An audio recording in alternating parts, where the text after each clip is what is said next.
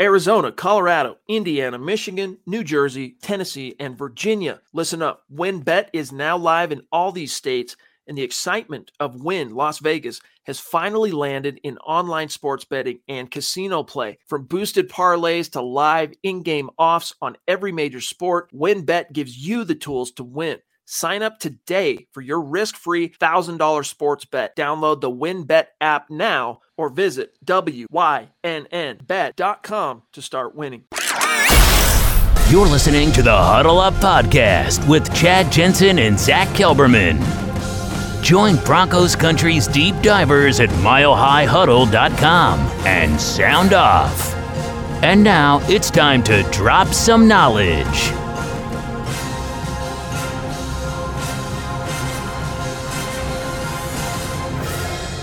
Welcome in. It is the Huddle Up Podcast, presented as always by Mile High Huddle, powered by Blue Wire Podcasts.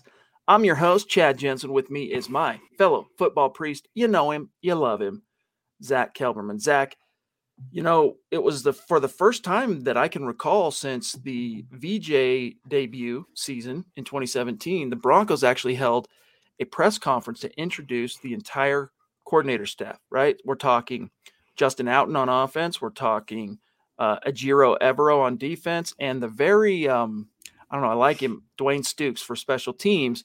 And, you know, there were some really interesting things that we're going to go through here tonight. But, Zach, the coordinator for the offense, Justin Outten, here's what he said about Drew Locke. And shout out, by the way, to Darren McKee, D Mac of one oh four three The Fan, who was the only one in the room that kind of had the either presence of mind, Zach, or the stones to bring up Drew Locke. And he wanted his opinion on Drew, and he said, quote, after he rambled on about a quarterback room in Atlanta, a quarterback room in, in Green Bay. Then he said, quote, as far as Drew, he's got a powerful arm. He's done a really good job as far as using his legs and being an athlete.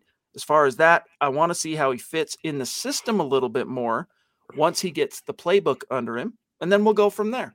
Close quote. So Zach, on the surface, pretty innocuous, but is there anything more that you might take from that? He's saying the obvious, same thing that Clint Kubiak said when he was first able to discuss Drew Locke after coming to the, the Broncos quarterback's coach. He mentioned his arm, his athleticism, and his physical traits. It's never been about those things, though. But what else is he going to say? It's a good start for that relationship. But later on, Outten also talked and stressed the importance of taking care of the football and how key that is, avoiding turnovers. So there's a lot of overreaction whenever Locke is mentioned directly or indirectly, and it goes one way or the other. You know, pro Drew Locke fans always take it as super optimistic, as a sign that he's going to be able to get the starting job this season. Drew Locke haters take it as a sign like it's just coach speak, and they're not referencing his mental issues, processing, you know, uh, avoiding turnovers, things like that, the real downfalls to his game. So it's a good start once again, but uh, he has to prove it on the field, same as any other season, Chad. And if he gets that opportunity, it's still going to be an uphill battle. What I have taken so far, we heard from Clint Kubiak, his new position coach, Locke's, and then now we've heard from Justin Outten. We haven't heard from the actual head coach and the guy that's going to be calling the plays, Nathaniel Hackett, on the subject. But what I take away from what we've heard so far, honestly, these guys are not planning on Drew Locke being their planet quarterback. Everything they have said, he, now he might be their default, don't have really much more of an option plan. You know, he's their contingency, I guess, for lack of a better term, but they have really, both Kubiak and Outten, very carefully chose their words, very carefully made sure that they complimented him on the things everyone can see. If you got two eyes, you can see Drew Locke's got a big arm, and you can see that he's an athlete. All right, cool. So they they took care of that. They checked those boxes so that no one could read into, say, you know, oh, they don't like him, but they were very, very careful, Zach, to not say anything that would hint at, imply at, could be interpreted in any way, shape, or form as Drew Locke being the plan at quarterback, or Drew Locke having a future in this scheme, or Drew Locke having a future with this coaching staff on this roster moving forward. Now, he's the only quarterback currently under contract, so they, you know, that's kind of all they got right now, but very circumspect, very cagey, kind of choosing what they say with great care. You could have read this, and I like the intro pressers, but you could have pretty much read the script right off Patrick Smythe's MacBook, Chad. It was a bunch of talking points, a bunch of P R bullet points. I think they mentioned collaborative like four or five times. You can tell that George Payton and Patrick Smythe and the Broncos P R team wanted to craft a certain message. And like you said, they were very careful. They they tiptoed around certain subjects. They avoided talking about Aaron because that would have been tampering since he's still under contract with a different team. So I had no qualms with these intro pressers, but you can tell it was very carefully manicured. Off the top, uh, from the gut, from the heart, I'm not sure about that. I mean, it is what it is. And by the way, thank you, Dylan, for keeping everybody in the know. To smash the like button.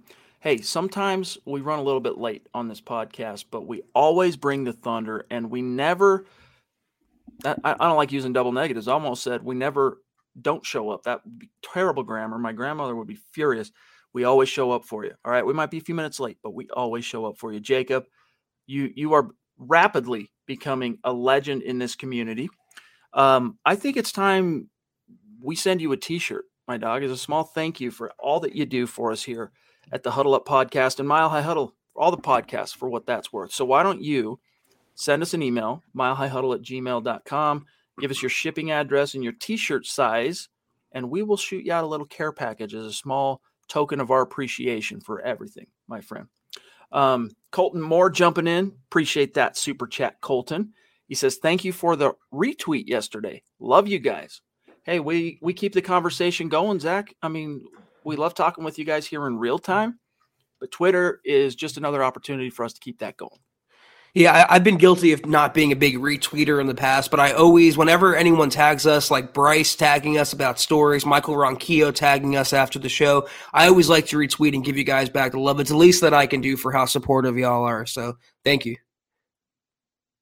Rodney Garcia also tremendously consistent in supporting us, helping to keep these lights on. Thank you, my friend. He says, good evening, guys, and Broncos country. I was watching the press conference yesterday and really stoked about Evero's role with our defense. Please bring back Josie Jewell and Kenny Young. Draft a stud edge rusher. Go Broncos. Yeah, Evero, very interesting coach. All three of those guys. I mean, honestly, If I'm being if I'm being very frank and earnest, nothing about Justin Outten up to this point has really excited me or made me sit up in my chair and go, ooh, yeah. He said a couple of things, Zach, about, you know, it's all about the ball and all stuff like that. But he said something that smacked a little too much of Pat Shurmur for me about we want to end every drive with a kick. And I get it. Look, the N F L coaching circle has cliches that get used everywhere. There's certain things that are going to get used everywhere, and that's one of them. So I'm not going to read too much into it, but he's kind of a very, mm, you know, just kind of plain in terms of how he presents himself, kind of boring, um, but eloquent. I like that he can slap some words together, and, you know, he was very, um, you could tell, Zach, sincere and earnest when he talked about his experience as a prep coach, as a high school coach, which required not only being, you know, equal parts teacher slash coach, but being a father figure, looking out for kids. Hey, making sure these kids are actually, do they have a roof over their head? Do they have food in their t- their, their their bellies and whatnot? And that was really cool. But I'm rambling a little here. Ejiro, very exciting, obviously sharp, smart as a whip. And uh, Dwayne Stukes, man, he's just got a little bit of sass to him, which I like. He's got a little bit of, you know, vibe, a little bit of uh, Derek Wolfe and uh, don't ever F with us type of juice. And what's interesting, he called himself a bit of an introvert, so it's funny that you'd pick up on something like that. I do like Stukes. Uh, I love what Evero said. And, you know, you talk about speaking from the heart and something that would grab your attention. I, I one of my biggest complaints about the Fangio defense, and there were quite a few, he wasn't this guru as people paint him out to be. They never seem to blitz, especially when times where they really should have gotten after the quarterback a little more. So I love what Evero said. He goes, if you don't get there with four, you send five. You don't get there with five, you send six. I love that mentality. It harkens right back to Wade Phillips, that we're going to come after you. We're going to play fast and aggressive. We're going to wreak havoc, and we're going to be the A-word, Chad, active, like we've been talking about the last couple of weeks. I love that from Evero. I get the same vibe you do about Outten, though, and I'll fill in the blanks for you. Very Teddy Bridgewater-ish. He said he doesn't really watch T Vs or movies or whatever, uh, and even it was Nathaniel Hackett that helped transition Justin Outten away from the written word and into the electronic world with uh, tablets and Excel and P D Fs yeah. and stuff like that. That reminded me of when Pat Shurmur famously preached about using a pencil. And we all know that Pat Shurmur was very much a pencil-using coach. But at least he, you know, Justin Outten wasn't preaching the importance of actually practicing for incompletions like Pat Shurmur did. So anything is a step up from the last regime. And I love what Nathaniel Hackett said in his brief remarks before he introduced his coordinators. He goes about Evero and Stukes. These guys just had to go win a Super Bowl. I just the excitement and energy he brings to the room is palpable, and I could not be happier with the new coaching staff. Shout out to Big Earn. Shout out to Todd Ostendorf. Appreciate you guys being with us. Kevin Vinn in the house as well with a very generous super chat. Thank you, my friend. Thank you. And good evening to you as well. Uh, Ren ninety-nine, what's good? Been a minute. Long time super chat superstar here at Mile High Huddle. I've missed you, my dog. Where have you been? He says, I'm definitely excited to see what happens this offseason with the whole Q B situation and the draft, and I can't wait till next season to see how things go. Well, it's really weird, man. We had Mike Kliss to open this week, Zach, um, kind of get people's hopes up by saying, you know what, I something tells me we're going to get a decision from Aaron Rodgers this week. And then, of course, he had his appearance on the Pat McAfee show, his, his semi-regular appearance, I guess regular appearance. And everyone's like, ooh, is this where he's going to? No, no, no. And that was preceded, of course, by the news last week, Zach, the T M Z type news that he had uh, called off the engagement or broken up with his, uh, with what is her, Shailene? I for, always forget that woman's name. Uh, anyway, yeah. And then, all right, nothing happens. Nothing happens. Oh, one other little cr- uh, breadcrumb on the trail here, Zach, his enigmatic, cryptic Instagram post that everyone's reading into about why he's missing in between Adams and Cobb and all this stuff. And Aaron Rodgers, dude, crap or get off the pot. Let's yeah. frickin' go. Yeah, I, I'm, you know, I really like the guy a lot. I would love for the Broncos to trade for him, but man, he is like a teenager on Instagram. Like, he just loves the drama. He loves creating the mystique and kind of playing and toying with people's emotions and decisions. And uh, we've all been there, I think, where Aaron was. It seemed like he was a little faded and on Instagram kind of getting into his feels about his ex, Chad. He mentioned that he was a back-to-back M V P with Woodley by his side. Then there was a report that someone, uh, a sleuth out there, said that they could hear Woodley laughing in the background of a Rodgers interview after the supposed breakup. So we don't really know what's going on with them two. Uh, the Pat McAfee appearance was all hype and, and nothing on the delivery. He said, no decision yet in my future. I still think he's either retiring or staying in Green Bay, but that's just my opinion on that. But um, yeah, regardless, though, whoever they get at quarterback is going to be an upgrade on Teddy Bridgewater. The coaching staff more than likely will be a giant upgrade on the last coaching staff, and George Payton hit it out of the ballpark with his first draft, and I'm really, really excited what he can do wherever he goes with whatever draft picks he has uh, this coming April in his second draft class. So optimism is high in Broncos country, and I feel like it's warranted. Big T, Travis Weber in the house. Thank you, buddy. Says, good evening, Chad, Zach, Broncos country. Of course, they will talk up Locke when at the moment.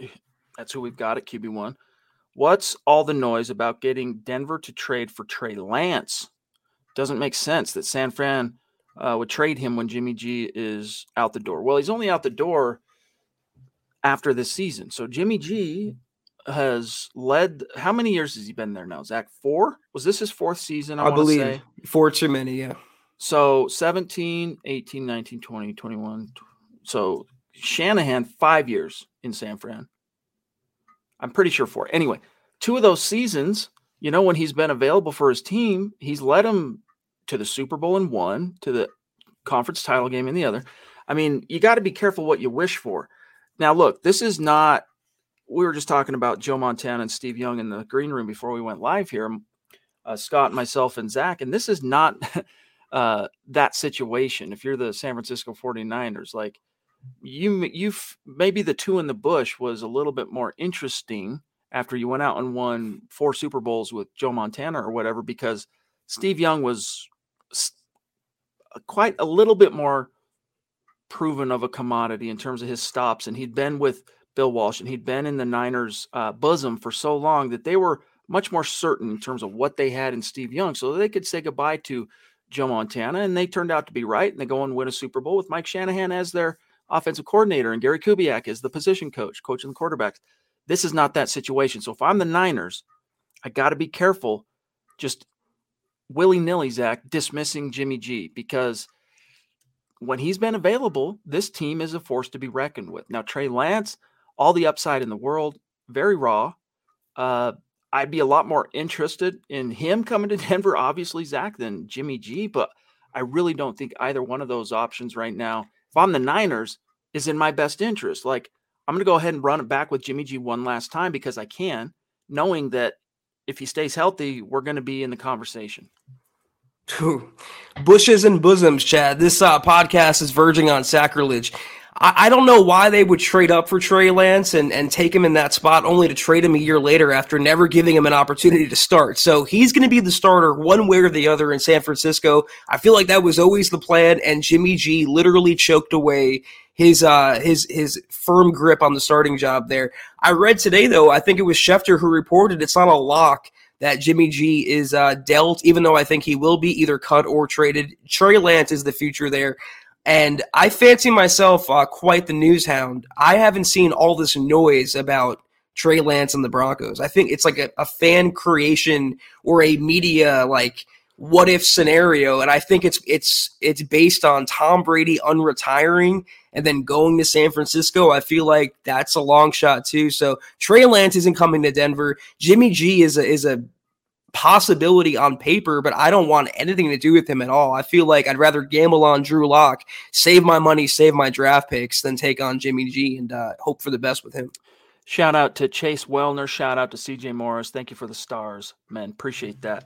You know, Tom Brady, it's crazy to think he's going to come back and then want to go play for the Niners, but there is one thing that might tie him there, and that's the fact that he grew up a massive Niners fan. In fact, he was in the stadium for the catch, for that Montana rollout right, the beginning of the dynasty that became the Walsh-era, Montana-era Niners. Tom Brady was actually in the stands for that phenomenal game in which they finally got over the hump and vanquished the Dallas Cowboys, who had been the Niners' nemesis uh, in the N F C up to that point. Slide and glide, bros. Yeah.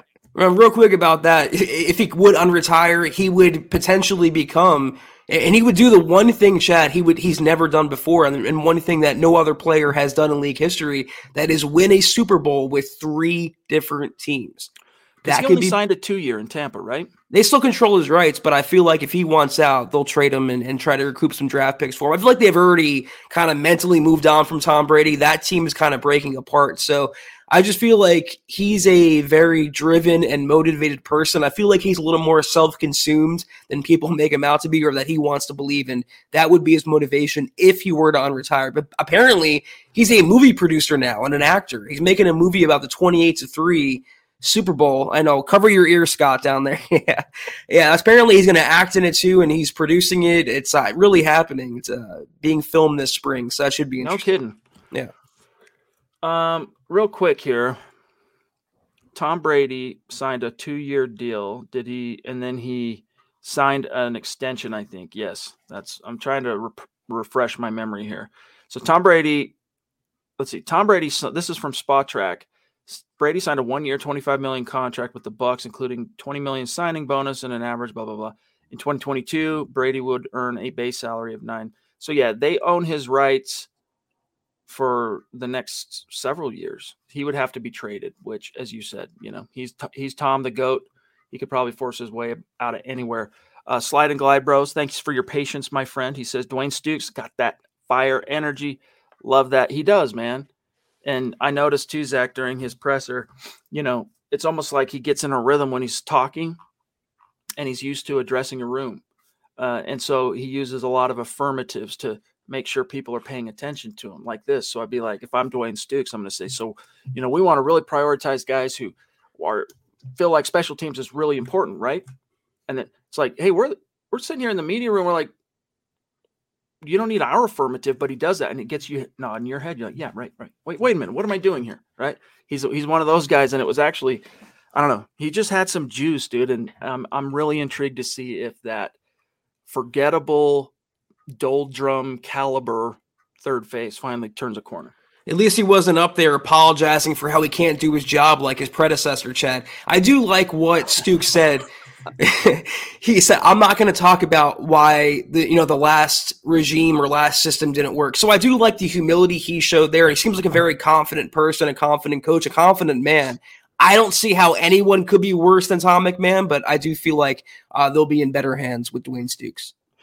Rodney Garcia says, I hope Evero can figure out Mahomes like Fangio did. For some reason, Mahomes always struggled against Fangio, uh, his Fangio's defense. Let's get him. Uh, get it. I'm excited. Yeah, you know, he's worked. And by the way, Dan, thank you for the stars. Really appreciate that. Um, Evero's worked for a lot of the league's top guys. I mean, from, from uh, coordinators from Vic to uh, Wade Phillips to, um, I mean, Raheem Morris. Uh, Morris has a lot of bona fides, former head coach yeah. as well. There's one more I'm missing. Was it Capers? No. Anyway, he's got some uh, real experience with some of the top brass, defensive brass of the last couple decades in the N F L. So, yeah, I mean, you you would think you could take a look at, at scheme-wise, and thankfully, you know, you got Justin Simmons there too, just to sit down with Evero and be like, all right, when we when you guys game plan for the Chiefs, let's talk about some of the principles that Fangio was was keen on, uh, and let's figure out maybe how to weave some of that, because it wasn't obviously – as effective as you think, because the Chiefs won every game. So let's figure out how to weave some of that into what we're doing here. Uh, if you can somehow, Zach, master the coverage component, meaning that, you know, guys are staying with their guys or they're confounding the quarterback from a read perspective with sophisticated zones and stuff like that, and get a rush on him. That's the, that's the secret to Mahomes. It can't just be coverage, because he'll just run around on you.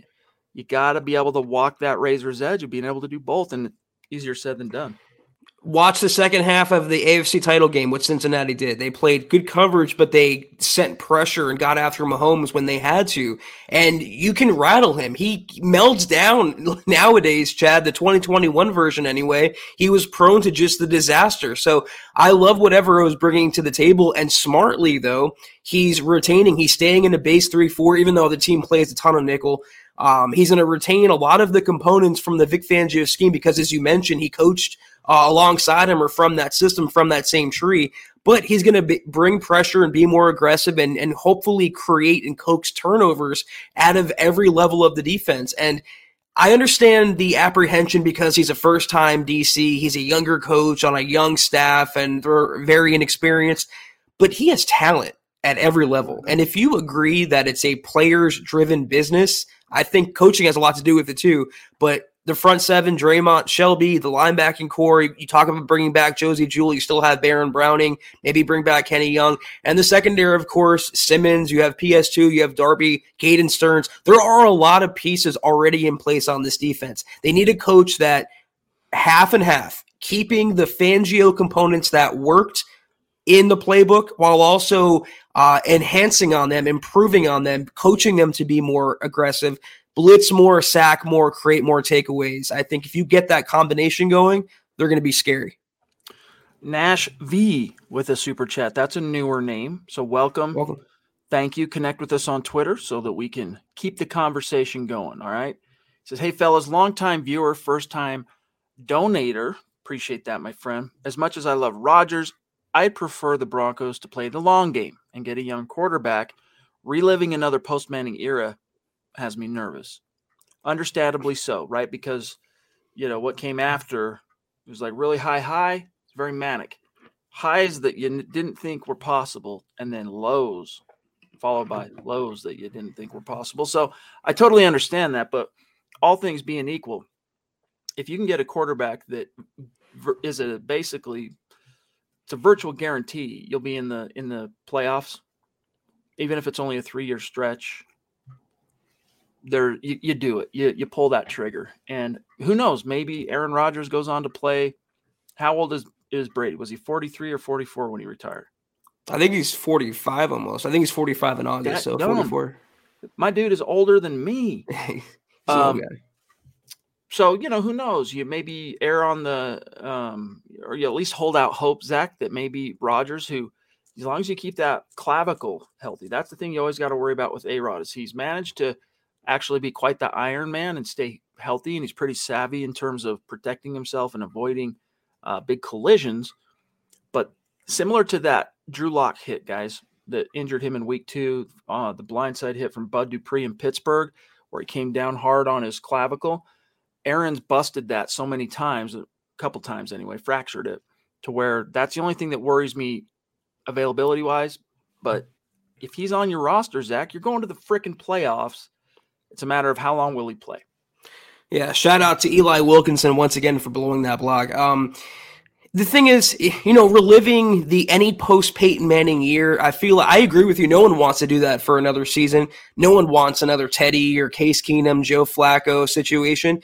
But I feel like, and this is my opinion, that would only occur if it's a Garoppolo, Wentz, Cousins, Matt Ryan scenario. If you get Aaron Rodgers, you're better than you were in Peyton Manning's final year. Maybe the defense isn't as good, but the offense will be so much better because Aaron Rodgers is like three cuts above anything below him, any other quarterback I just mentioned. You get Russell Wilson or Aaron Rodgers, you're not just a playoff contender, you are a Super Bowl contender with the the pieces they already have on this roster. We talked about the defense already. We all know about the offense. Aaron takes this team from seven wins to twelve or thirteen by his sheer presence alone. That's how good it would be. So it just comes down to the question of what's that worth? And, or really, what does Green Bay price that at? And is that worth it to you for that? What, what Zach just laid out. Um, Shout out over here to uh, Dave up north of the forty-ninth parallel. Good to have you in the room, my friend. Appreciate you being a part of this community. Really good to see you. Uh, stick around. Keep uh, contributing to the conversation, my friend. Rodney Garcia, I agree. Broncos country doesn't have time for that drama with Rodgers. What what what has he done? I get it. Back-to-back M V P, playoff appearances, but hasn't gotten to the Super Bowl since, what, twenty ten? I may be wrong. Just throwing my opinion out there. Stick with Locke and draft a Q for future development with Hackett. Well, I mean, you know, it's like manna from heaven right now. For if you're the Broncos, I mean, even sniffing the playoffs would be a quantum leap right. forward for this team. So I don't want to dismiss Aaron Rodgers out of hand. Look, Peyton Manning for the longest time was known as the Q B who was the Star Wars guy that couldn't win the big one. And then he finally won the big one. And then he came, ended up kind of crashing back down to earth in a very specific sense of not winning multiple titles, couldn't get back over the hump, and yet continued to just throw down, stack the, the statistics, stack the accolades, stack the Pro Bowls, M V Ps. And he kind of became known as that the same way you just kind of talked about A-Rod is how most people thought about Peyton Manning circa twenty twelve, maybe circa twenty eleven, you know, going into that season where no one really knew just how bad his neck was. And then he ended up missing that whole twenty eleven season for the Colts, his last year as a Colt. Um, but he ended up obviously uh, being reinvigorated, energized by what the Broncos were doing as an organization at the time, the collection of talent and coaches that were here.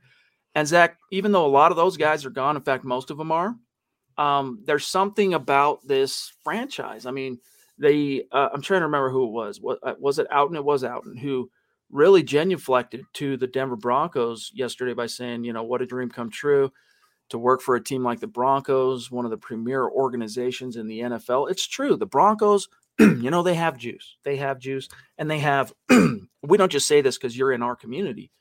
The Denver Bronco fan base is renowned. All right. As someone who also, you know, I also published the Colts site for Sports Illustrated Fan Nation. And look, the Colts, small market team, just like the Broncos are considered a small market team. But Zach, the, the level of interest and fan passion and excitement in the Colts compared to the Broncos, you can't even compare it. Trust me. I mean, I see it in the social media interactions, the traffic, the people clicking on links, people caring about what's going on with their team in the middle of the offseason. Bronco fans are like geeked out about every living detail possible. Colts fans are like, wake me up when it's football season. And, you know, that trickles out. Coaches feel that, you know, and, and so I, anyway, this is a long-winded way of me saying that I think coming to Denver, if it were to happen, and it's still such a long shot, guys, all it takes is Aaron standing up to the mic or sending out a tweet or getting on Instagram, Zach, and saying, decided I'm coming back to Green Bay, let's go. And this whole thing blows over and it's it, it winks out of existence. Oh, I brought this comment back on the screen because Rodney says, what has he done? And then he mentions right after that what he's done. Back-to-back M V Ps, playoff appearances. That's pretty good, number one. Uh, hasn't gotten the Super Bowl since twenty ten. The Broncos haven't made the playoffs since twenty fifteen. They haven't had a winning record since twenty sixteen. I agree with you, Rodney. If you can't get Aaron, you can't get Russell Wilson, you can't get a quarterback of that caliber, then roll with Drew Locke or draft a young quarterback. Take that route. Try that route. Commit to that route. But if you have a chance to get Aaron freaking Rodgers on this team, reuniting with two of his former coaches with the talent they have and the win now roster they have, despite what many believe, you got to take that chance. You have to. You have to swing for that fence. By the way, love you, Rodney. We uh, are trying to push, get over the hump to hit goal. We're pretty close to hitting our two hundred fifty thousand star goal on Facebook in the month of February. And, of course, when we hit that goal, we're raffling off a Broncos jersey of the winner's choosing. And the only people in the running for that are those who contributed to the goal. And I can tell you who's going to have the most tickets in that hat when the time comes. And we are going to hit the goal. Um Michael Ronquillo is going to be at the very, very top. He has been throwing down like a boss. Jacob Foster is going to have a lot of uh, tickets. Mark Schrader, Tim Hoffman, Travis Tarbox, oh, a k a. T Twice, Rodney Garcia. Maybe I'll call you Rodney uh, R G. I don't know. Pete Middleton, Lawrence Rivera, Miguel Santisteban, Andrew Baker round out the top ten. So keep it coming. We're going to hit the goal. Michael's saying we hit the goal.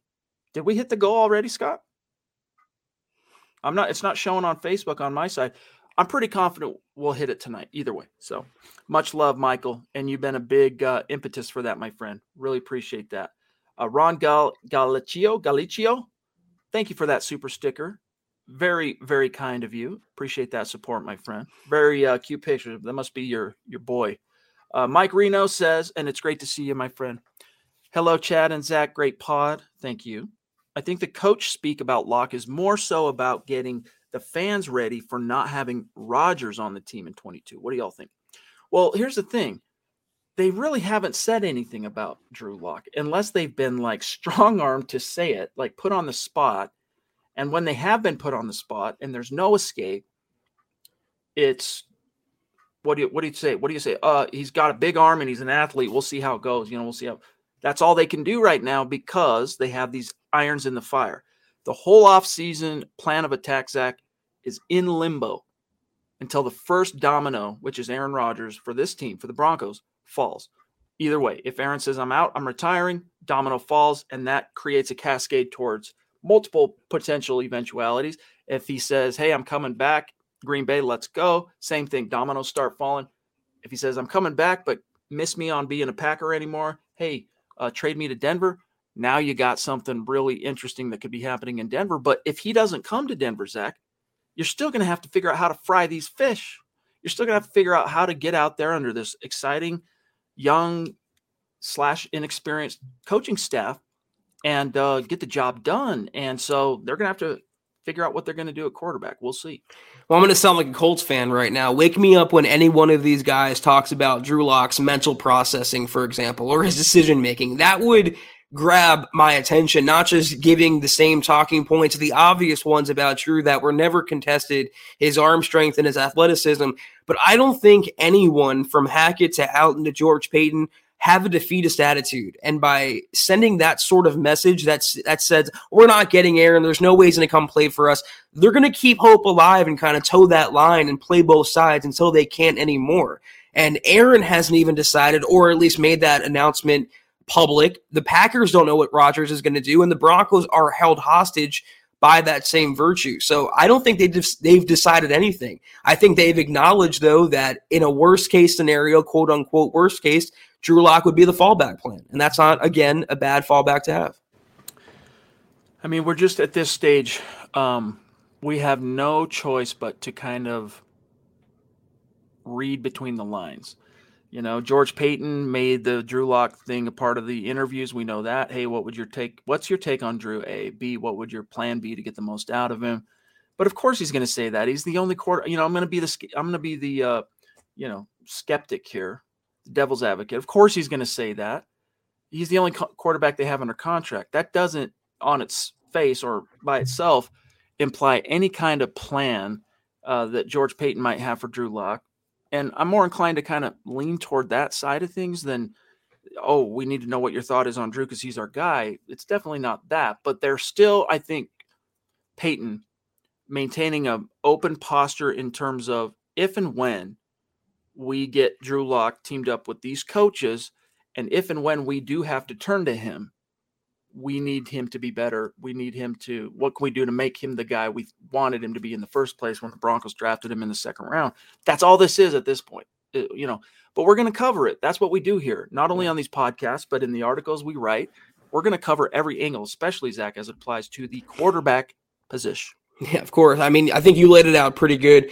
And I think Peyton's doing a, a nice job, and the coaches are, as quickly as they've come in as well, of walking that line, of keeping open the possibility of getting Aaron Rodgers or another high-profile quarterback while, you know, saying the right things, the obvious things, but the right things about Drew Locke and keeping him in their back pocket. So it's a tough line to walk, but I think they're walking it pretty well right now. Rodney says, uh, can we change Deontay Spencer as punt returner? Who would you Hopefully. guys want back there? Um, anyone else? Like yeah, literally anyone else? That. It really is time to turn that page. He was kind of a uh, uh, avatar, Zach, of Tom McMahon. And I think Vic had a, for whatever reason, a soft spot for Deontay Spencer, but they might bring him in and let him compete and see what's what. Let these coaches kind of, you know, Stukes and his boys figure out what's what on him. But he was here for three years. He had one kick return for a touchdown and just a lot of kind of inconsistency. There was never really a, a consistent threat or spark on a punt return or a kick return. So in other words, guys, aside from, for the most part, being trustworthy to field the punt. I mean, he, he didn't, he wasn't like, um, uh, oh man, the kid, Isaiah McKenzie, fumbling left and right, but Uh, he, you know, he had a couple of faux pas. Aside from securing the catch, he didn't really bring anything to the table for this team that they couldn't replace. It's replacement level uh, returner ability, and it's not an easy job. It's you know might look easy when you see all the moving parts. It might look easier than it is when you factor in twenty-two guys on the field at the same time, and they're all doing different things and flying around and trying to kill each other. But uh, you know. catching a ball, Zach, that goes way, way, way up, and then you got people barreling down on you, and the pressure of that, like, it's pretty intense. It's, it takes a certain kind of cat to be able to do that with consistency, and then to be able to kind of sh- shrug that off, like, all right, that's done. Let me take this to the house and be Devin Hester. It's a rare breed that can be able to do that, but they got to find someone that gets them a little bit closer to the to the Hester model than the uh, Spencer model. You hit on two guys that I'm going to bring up specifically because a lot of Um, fans and obviously the coaching staff made Deontay Spencer out to be like he was Devin Hester or Dante Hall when he was the furthest thing from that. I'd be more uh, willing and prone to throw some money at Isaiah McKenzie, who we talked about a couple pods ago. I think he's going to be a free agent. I don't know if he'll come back to Denver, but he's explosive. He he's turned out to be a really useful weapon in the N F L. At least he was with Buffalo. Um, I would look at maybe some of the Rams uh, guys that are coming out and hitting the open market as well. So a guy that has punt return experience that can reunite with Dwayne Stukes, but maybe K J Hamler using his speed if he comes back fully healthy. I mean, it's really a dime a dozen job. A sure-handed guy is nice, but a guy that can get some yards and help out the offense, that's even nicer. So you can find that guy pretty much anywhere. Twice as nice. Claude Riley, what's up, big dog? Appreciate you. Purely hypothetical here, says Claude, but what if Tom Brady came out of retirement and was traded to Denver where he'd have a slew of weapons and could win a Super Bowl as the Q B of the team that often got the better of him? Man, that'd be a fun thing to watch. Go Broncos.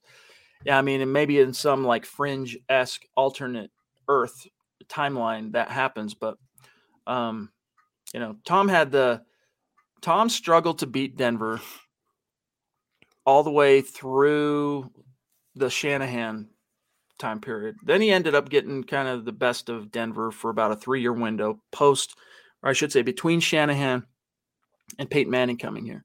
And then Peyton came here, and outside of a loss in Foxborough, Broncos had his number. But then after Peyton retired, it went back to, you know, a long stretch of anytime Tom drew the Broncos, chalk it up as an easy dub on the board. Travis, appreciate you, my friend.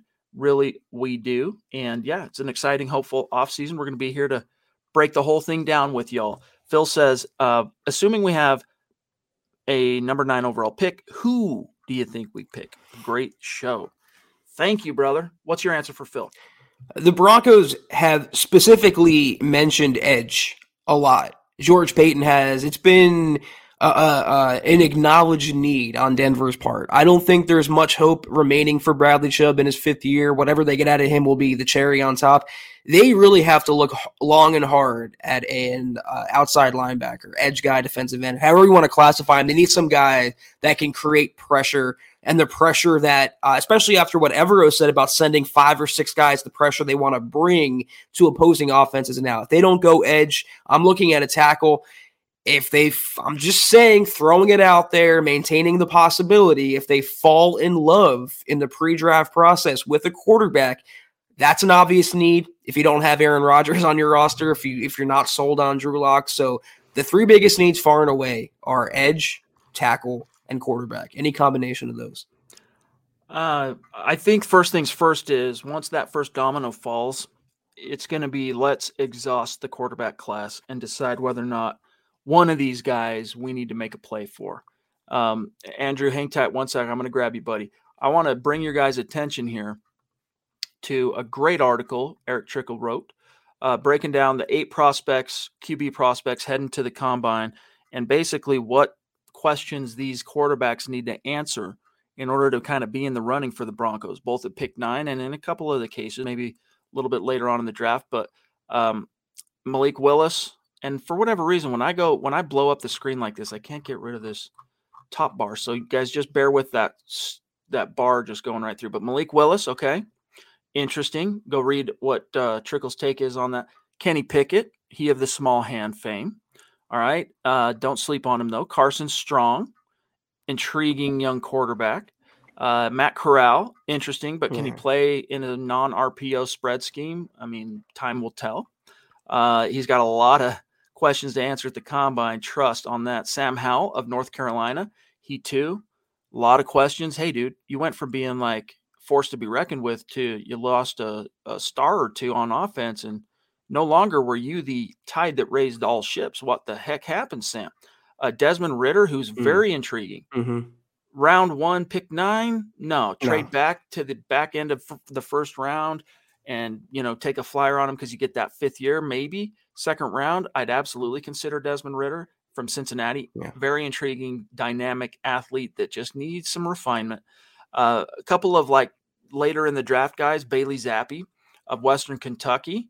Interesting guy. Go read about him. And then this guy has some Caleb Ellaby, man, from Western Michigan. He has some really interesting traits, Zach, that, uh, you know, not perfect size in terms of prototypical N F L, but look, Kyler Murray, uh, Russ Wilson, they've proven that if you have it between the ears and you have some juice as an athlete and as a quarterback, you don't need to be six foot four, you know, two hundred thirty pounds to, to make hay in the N F L. So my first focus is, Zach, to answer that that question, what happens when the first domino falls? If Rodgers removes himself from the board, I don't care what other veteran options you're going to pursue, whether it's trade or free agency. I am, as an organization, fully turning my attention to exhausting this quarterback class to determine once and for all, is there one worth our consideration at nine? Is there one worth our consideration with our four other top one hundred picks? Then everything else kind of matriculates from that.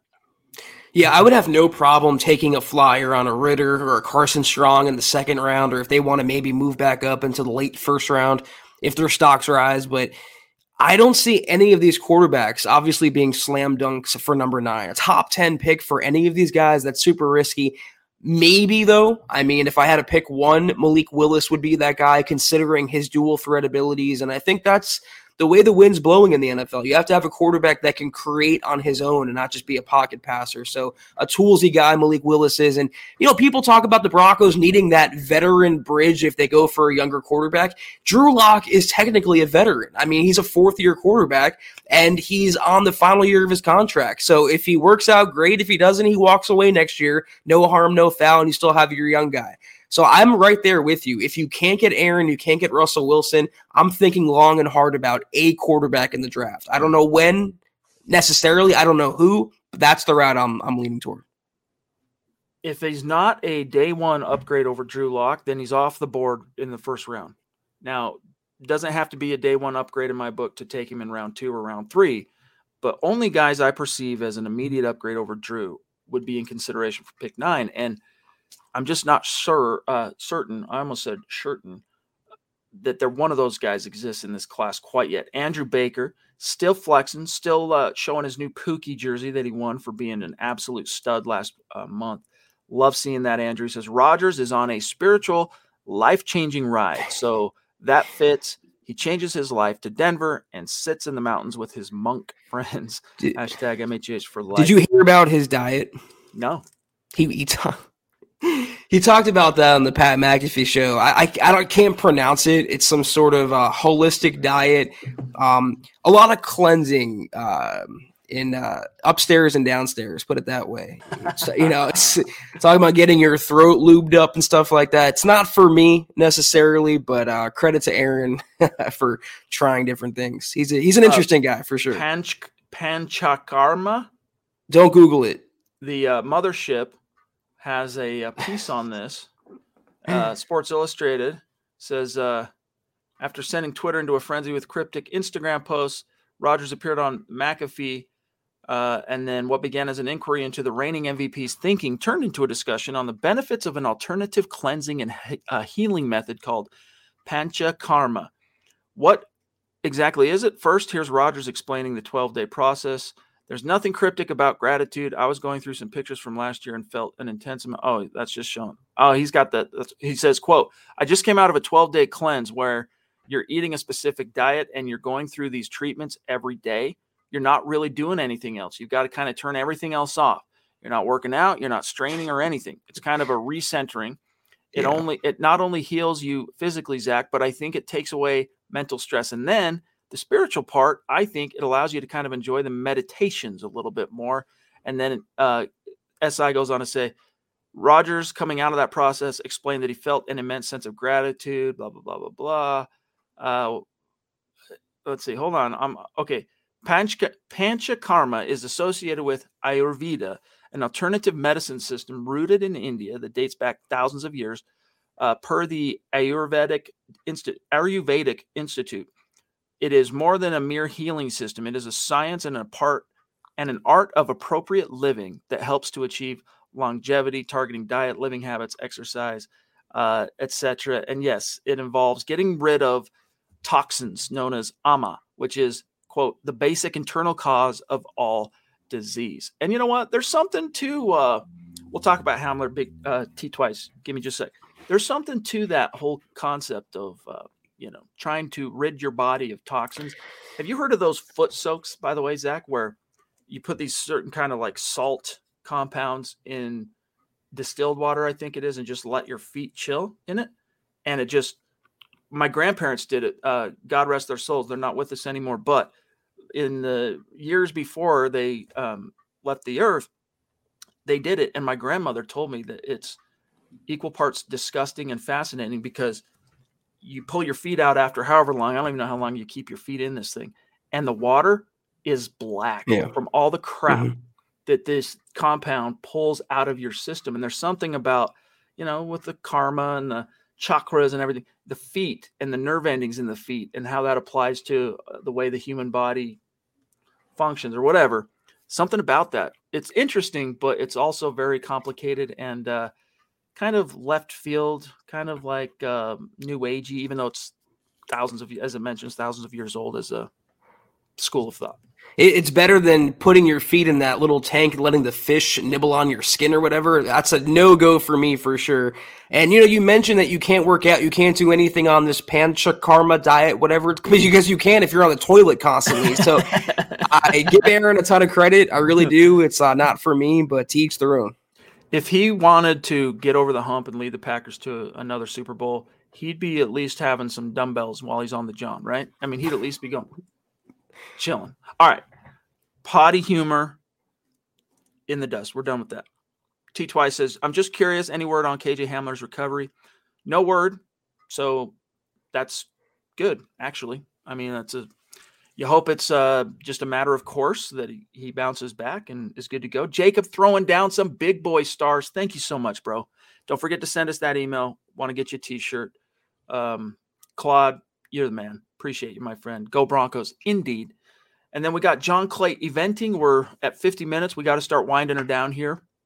Thank you, John. It's great to see you. Appreciate Thank that you. Generosity. Uh, John says, evening, gents. I think the Green Bay G M news conference today was really telling. It seemed that Gutekunst was floating the idea that we're doing our best in an effort to prepare the fan base that Rodgers might leave.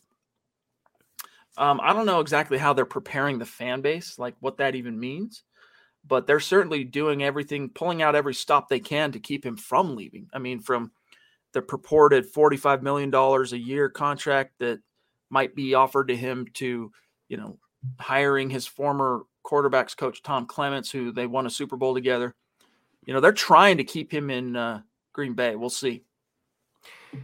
We diagnose every word, every presser of the Broncos. I'm not going to start to do that for the Packers as well. Uh, based on what I saw on Twitter, though, it seemed like they, or Gutekunst is trying to take a little more of a hardline stance against Aaron or for the team. He mentioned that uh, hypothetically anything can happen with Devontae Adams. And if you subscribe to the theory that if they franchise tag or re-sign Devontae, then Aaron coming back is a lock, well, that doesn't send the right message in that respect. But Um, it's it's a lot of P R, a lot of leverage that Gutekunst is trying to maintain, considering that Aaron has dominated the storylines the last couple weeks. Not only that, but sorry, Brian Gutekunst, you made your bed. Now you're having to lie in it. You're the one that opted to draft Jordan Love in the first round instead of getting Aaron Rodgers while you're still in a window of contention. Help. So, bummer. He also got bent over a barrel last year because Aaron dictates the terms. He gets to pick whether, you know, if he's playing for Green Bay, if he's playing for another team, he's holding them hostage, and Gutekunst allowed it to happen. So, womp womp. Andrew Baker says, if no Rodgers, then hashtag let him hate. Most say we know what Drew is, but I don't care. I want to see more of Locke before a mediocre retread. I would too. I mean, instead of going out and whether it's Jameis or Ryan Fitzpatrick or a guy mm. like that, I'd rather see Locke. But I also first want to explore any and every possible avenue to upgrade it because, again, you know, from here on out, whether it's in Denver or somewhere else, Drew Locke is going to have to sing for his supper. He's going to have to earn every opportunity that he gets. And, uh, So, hey, you know, he had his window, Zach, of being the, all right, you showed us enough as a rookie. You got us excited. We're going to go ahead and go all in on you, Drew. No real contest this this year, uh, except maybe Jeff Driscoll and Brett Rippon. Uh, and then we'll throw in Blake Bortles, who we're never even going to dress in a game later on. But, like, you're the man.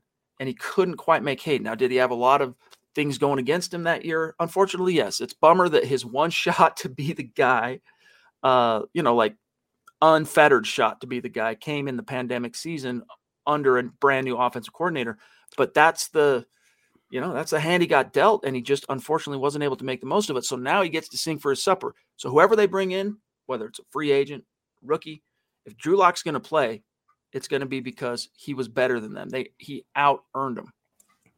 What's the single-season N F L record for interceptions thrown? Because if they sign Ryan Fitzpatrick and pair him with Drew Locke, they would shatter that mark more than likely. So um, it's it's Drew and a young guy, or it's a no-doubt better veteran. And the no-doubt better veteran, I mean, really, realistically, it's either Aaron or Russell Wilson. You mentioned that in twenty twenty, his only unfettered shot, which is absolutely true. Last year wasn't, and twenty nineteen wasn't, so by default it was twenty twenty. But that new offensive coordinator, amid the pandemic, amid all the other lack of practices, lack of reps, that O C was Pat Shurmur. I can't underscore that enough. It's not like an innovator was coming in like the next Sean McVay or even Nathaniel Hackett with the creative, forward-thinking approach that matches Locke's strengths. And coming off of the Rich Scangarello brief era, that seemed to click with Drew Locke. So a lot of things worked against him that year, and he didn't make the most of it. He didn't stamp his name down as a franchise quarterback, but that was his only shot. If he gets it again under this coaching staff, I feel like personally uh, he would make the most of it. Again, and my grandma, my Nana, would chide me for using double negatives, but Drew Locke got his shot, and he didn't leave no doubt. You got to leave no doubt, and he unfortunately couldn't do that. Uh, Mike Reno says, I'm going to go out on a limb here and say Locke will flourish under this coaching staff if he is the starter, because the coaches are going to harness our skilled players' strength to take pressure off the Q B. Hey, man, this that's the hope. Right. And again, as I've said on this show multiple times now since the hire was made, if Nathaniel Hackett and Justin Outten and Clint, geez, I almost confused him with Clint Kubiak, Clint Kubiak are the coaches that you're telling everybody they are, then yeah, you should be optimistic that if and when the Broncos turn to Locke, he'll, he'll flourish. I, I'm optimistic on that front, but none of us have a crystal ball. And the good thing is this time, though, I mean, if you're not the biggest Drew Locke proponent, if he does fall on his face, it's because he's not good enough, and we know that definitively. Because the coaching staff, you just laid it out. Getting Hackett, getting Outten, and getting Clint Kubiak, the Vikings' former O C as quarterbacks coach, is a major coup and a major feather uh, in, in George Payton's and Nathaniel Hackett's cap. If, if Drew Locke can't cut it with this weaponry he has in his fourth season, in a contract year, new coaching staff, then he's just not good enough. Point blank, period. Joshua Mize throwing down some stars. Appreciate that, my friend. Thank you. We'll uh, we'll circle and see if we maybe hit goal uh, at the end of the show here tonight uh, for the month of February. Teresa says on Facebook, I've seen a lot about different quarterbacks available. Is there any way we could pry away Kyler Murray? Same type of ammo for Rodgers, but a younger option. Murray versus Mahomes twice a year seems awesome. Yeah, we you know it's hard to, to to say what what to make of that situation exactly. Uh, for those of you wondering what Teresa is talking about, last week or was it the week before? Uh, Kyler Murray. It was right after the Super Bowl, so uh, he scrubbed all any and all mention of the Cardinals off all of his social media, and then provided a couple of statements in the aftermath of that. The Cardinals had to make a statement. Long story short, he wants to, to get paid now. He doesn't want to wait till this time next year. But they optioned his fifth year, and they, you know, they want him to play on his fifth year. He doesn't want to. He wants to get an extension now. Uh, is it three straight Pro Bowls, Zach? Wins Offensive Rookie of the Year, and then three straight Pro Bowls, leads the Cardinals to the playoffs. Uh, something like that anyway. He wants to get paid. I don't blame him. I'd want to get paid too. But uh, the Cardinals, after all they went through, post-Kurt Warner, after drafting Josh Rosen in the first round the year prior, and then drafting Kyler at number one overall the next year. They understand us, Steve Keim, the G M there, Zach, the one in the hand, worth two in the bush philosophy. So I, I think it's pretty safe to say that they're going to do anything and everything they can to keep him happy. So he's probably going to get paid. And I don't think he would be, I don't think he's a genuine option for this team. Probably Russell Wilson's more of an option for this team than Kyler, but we'll see.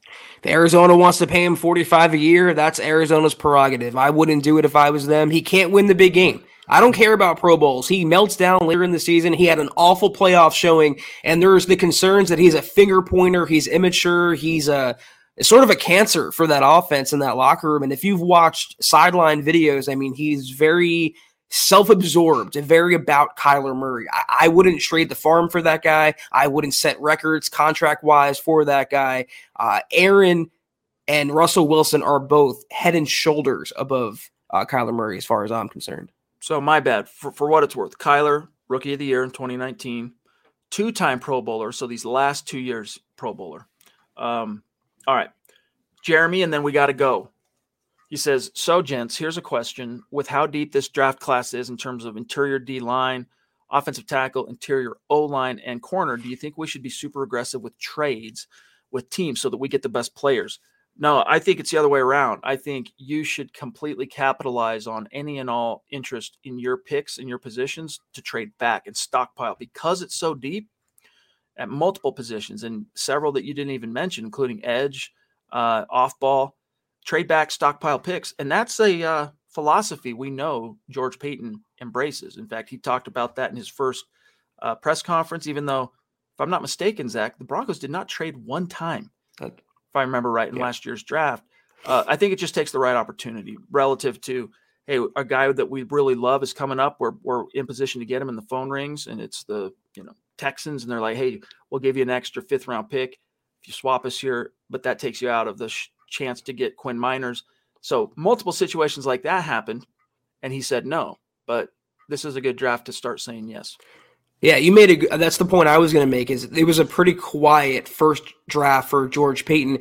I feel like the second draft is going to be a lot more wild, a lot more active. I can see Payton maybe moving back from nine into the teens and picking up another second or third round pick. Don't forget they have five selections in the top ninety-six of the draft. That's a lot of capital, a lot of ammo. So if they move back, let's say they get I don't know Nakobe Dean at fifteen or whatever. They might want to move back up into the first round or earlier in the second round for a quarterback, let's say, or a tackle. They have a lot of compensation they can play around with and make things happen. I feel I feel like you're going to see Trader uh, George come out to play next month. Yes, indeed, in Phil. Oh, sorry, finish your thought. No, I thought it was March already because I'm stupid, but April. Phil says, I'm going to trust Payton and his new staff to give us a playoff team. Hey, that's all you can do right now, my friend. Uh, Chris and Zuko. And then we got to go. Appreciate you, my friend, up in Canada. By the way, I'm looking at it now. Shows that your jersey estimated arrival March seventh. It's on the road. It has been shipped, so it could get there sooner. But being that you are indeed north of the forty-ninth parallel, I don't know what to expect on that front. If it just takes a little bit longer to get up to you, but it should be, you'll, you'll be seeing it soon, my friend.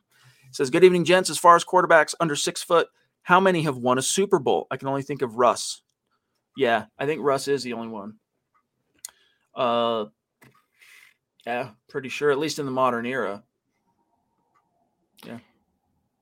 That's it. I don't, Steve Young came to mind. I feel like he was, what, six one, though? He was six three, damn. I'll tell you right now. He doesn't seem like he was. I feel like he was, like, six one or six foot, but that's crazy. Uh, yeah, he was six two, according to Wiki, whatever. I don't know why I envision him smaller. Maybe it's the way he played. But, guys, we got to dip on out. Much love and respect. Appreciate you guys. Um, Zach, if you want to do the rundown, I'll pull up Facebook. Yes, sir. That was the Huddle Up Pod. Thank you all for tuning in with us tonight. We're back on tomorrow night, same time, same place. In the meantime, though, follow us on Twitter at Huddle Up Pod. You can follow the main account on Twitter at Mile High Huddle. You can follow Chad on Twitter at Chad and Jensen. You can follow myself at Kelberman N F L. Follow Scott on Twitter at Scout Kennedy.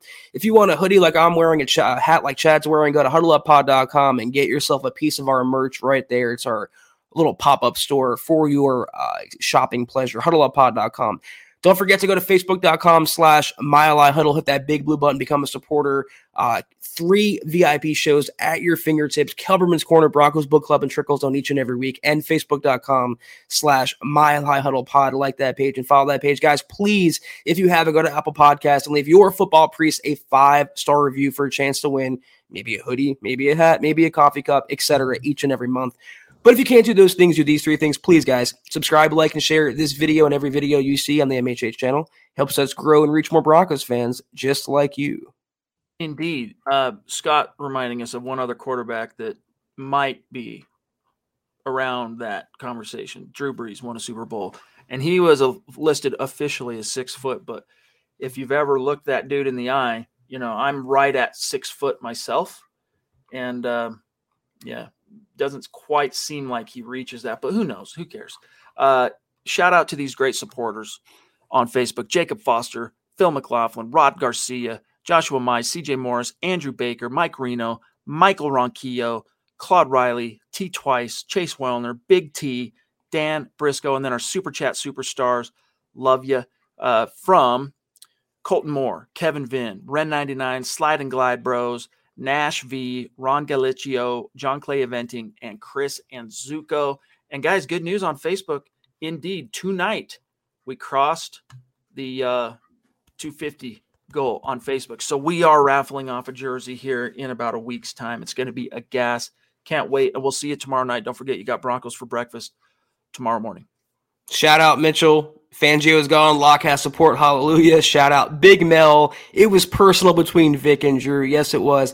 Thank you guys again for tuning in. Have a great night. Take care. And as always, go Broncos. You've been listening to the Huddle Up Podcast. Join Broncos Country's deep divers at mile high huddle dot com to keep the conversation going.